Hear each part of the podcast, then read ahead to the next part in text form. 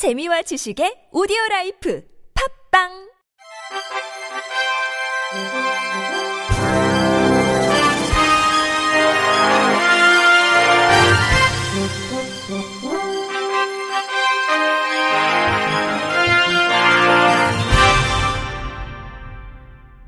청취자 여러분 안녕하십니까? 10월 28일 금요일 KBRC에서 전해드리는 생활 뉴스입니다. 앞으로 서울역과 용산역을 이용하는 국민은 경부선, 호남선 구분 없이 원하는 역에서 KTX를 이용할 수 있게 됩니다. 코레일은 KTX를 이용하는 국민의 편의 증진을 위해 수서발 KTX 개통 시기에 맞춰 서울역에서도 호남선 KTX를, 용산역에서도 경부선 KTX를 탈 수 있도록 열차 운행 방식을 개선한다고 26일 밝혔습니다. KTX 개통 초기에는 열차 운행 횟수가 적었고 대부분의 이용객이 역에 나와서 승차권을 구입했기 때문에 이용객 혼란 방지 차원에서 노선별 전용역을 고정할 수밖에 없었으나 현재는 KTX가 하루 269회로 개통 초기보다 2배 가까이 늘어나 역에서 열차를 기다리는 시간이 크게 줄었고 70%에 달하는 고객이 모바일과 인터넷으로 승차권을 사전에 구매하고 있습니다. 홍순만 코레일 사장은 이번에 제한된 범위 내에서 서울 용산역에서 경부 호남 KTX 혼합 정차를 시범적으로 운영한 후 승객들의 반응을 보아가며 정차 횟수를 더 늘려나갈 계획이라고 말했습니다. 오는 12월 개통하는 새 고속열차 SRT의 기준 운임이 확정됐습니다. 고속철도 운영사인 주식회사 SR은 기존 고속열차 대비 최대 14%, 평균 10% 저렴하게 운임을 책정하는 등 경부선과 호남선의 운임 체계를 확정했다고 27일 밝혔습니다. 주식회사 SR에 따르면 SRT는 최저 운임을 7,500원으로 정해 이를 기준으로 수서 부산 간 52,600원, 수서 목포 간은 46,500원으로 책정해 국토교통부에 운임 신고를 마쳤습니다. 특히 장거리 할인 등 운임 산정 방식에 따라 수서 동대구, 수서 광주 송정 구간은 각 37,400원, 47,700원으로 기존 고속열차 대비 최대 14%까지 낮췄습니다. 또 특실 요금은 기준 운임 대비 45%를 추가해 SRT 특실 요금은 최저 운임 1,900원, 수서 부산 간 76,300원, 수서 목포 간 67,400원으로 정해졌습니다. SRT 운임 확정에 따라 전라선 경전선, 동해선 고객들도 환승에서 수서 동탄 지제역을 이용하면 기존 고속열차에 비해 저렴한 비용으로 이용할 수 있게 됐습니다. 김복환 SR 대표이사는 이용 고객들에게 빠른 여행 시간과 저렴한 운임을 제공함은 물론 완벽한 안전 관리를 통해 최상의 안전 서비스를 제공할 것이라며 향후 다양한 할인 상품도 개발해 선보일 계획이라고 말했습니다. 직장인 5명 중 1명은 폭언이나 부당한 심부름, 회식 참석 강요와 같은 직장 내 괴롭힘을 당하고 있다는 조사 결과가 나왔습니다. 이를 인건비 손실로 수치화했더니 그 비용이 연간 약 5조 원에 이른다고 합니다. YTN 김상익 기자입니다.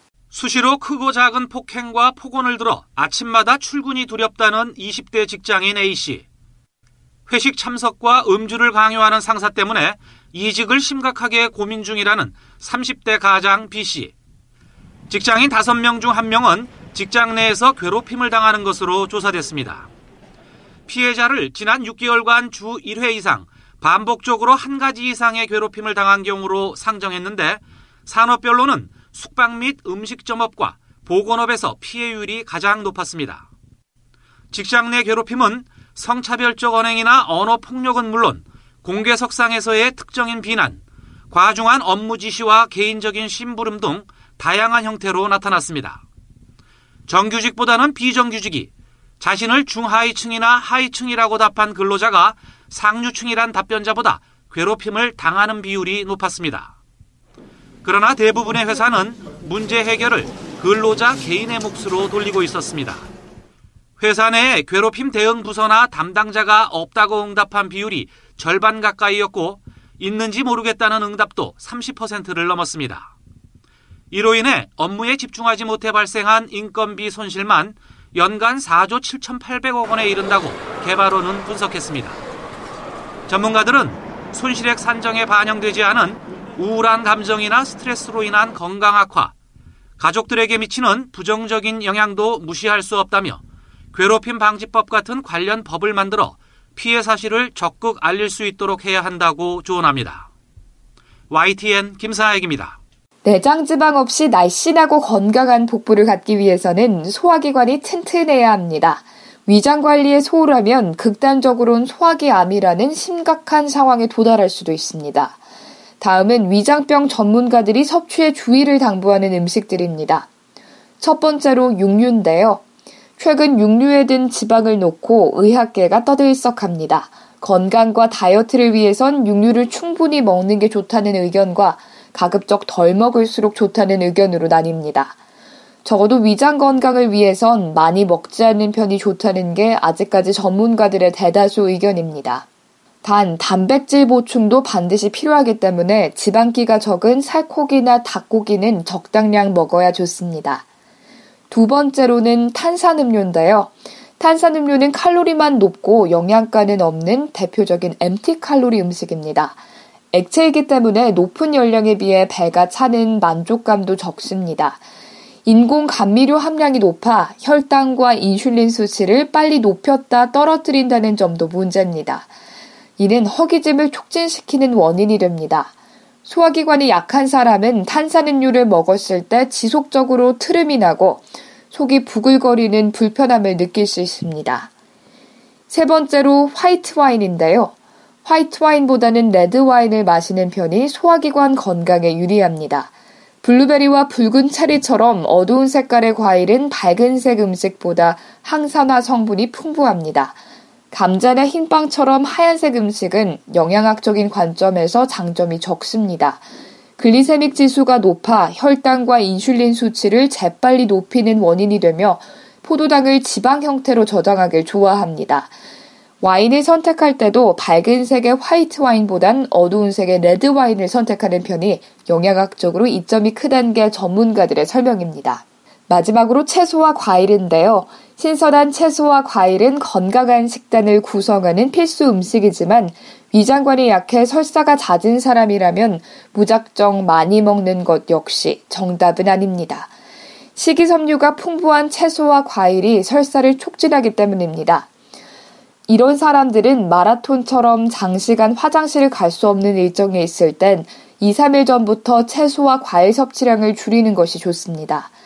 단 평소에는 채소, 과일, 견과류, 생선, 콩류 등을 골고루 먹고 배변 상태에 따라 섭취 비율을 조정합니다. 도로의 위험한 상황을 운전자가 미리 알 수 있다면 사고가 많이 줄겠죠. 교통사고의 위험을 미리 알려주는 차세대 지능형 교통체계가 2020년부터 본격적으로 시행됩니다. SBS 표원구 기자입니다. 고속으로 달리는 차량의 단말기에 경고 메시지가 나옵니다. 일시정지 후 서행하세요. 도로를 횡단하는 보행자가 있으면 인명사고를 예방하도록 미리 알려줍니다. 횡단보도에 보행자가 있습니다. 뒤따라오는 응급 차량에 길을 터주도록 안내까지 해줍니다. 도로 위에 설치된 관측 장비와 차량 단말기가 서로 정보를 주고받는 차세대 지능형 교통체계의 시연 모습입니다. 차량끼리도 쌍방향 통신이 가능해 도로 위 돌발 상황뿐 아니라 다른 차량의 운행 상황까지 파악할 수 있습니다. 김영길 한국도로공사 차장. 그 충돌할 수 있는 시간이 계산이 돼서 어, 내가 속도가 빨라지면 더 전방에서 어, 그 위험상을 알려주게 되어 있습니다. 현재 대전 세종 간 고속도로와 국도 등 87.8km 구간에서 시범 운영 중입니다. 국토부는 내년부터 차량용 단말기를 보급하고 오는 2020년까지 전국 고속도로에 지능형 교통체계를 갖출 계획입니다. 최정호 국도교통부 제2차관 교통사고가 절반으로 줄어드는 큰 효과가 있게 됩니다. 교통 흐름도 어, 대폭적으로 원활하게 됩니다. 지능형 교통체계가 완성되면 각종 교통사고 비용이 연간 3조 6천억 원 줄어들 것으로 국토부는 기대했습니다. SBS 표현입니다. 끝으로 날씨입니다. 내일은 오늘보다도 옷차림에 더 신경 쓰셔야겠습니다. 기온이 뚝 떨어지면서 추위가 찾아옵니다. 내일 서울의 아침 기온이 6도, 일요일에는 3도로 올가을 들어 가장 추울 전망입니다. 일부 지역은 일요일에 아침 기온이 영하까지 내려가겠습니다. 낮 기온도 주말 내내 전국이 15도를 밑돌면서 쌀쌀하겠습니다. 오늘 오전 6시경 설악산에는 첫 눈이 내렸습니다. 지난해에 비해서는 18일 정도 늦었다고 합니다. 주말에 이어서 다음 주에도 추위는 계속됩니다. 건강 유의하시길 바랍니다. 이상으로 10월 28일 금요일 생활 뉴스를 마칩니다. 지금까지 제작의 이창현, 진행의 유정진이었습니다. 곧이어 나폰스 시즌2 보톡스가 방송됩니다. 고맙습니다. KBIC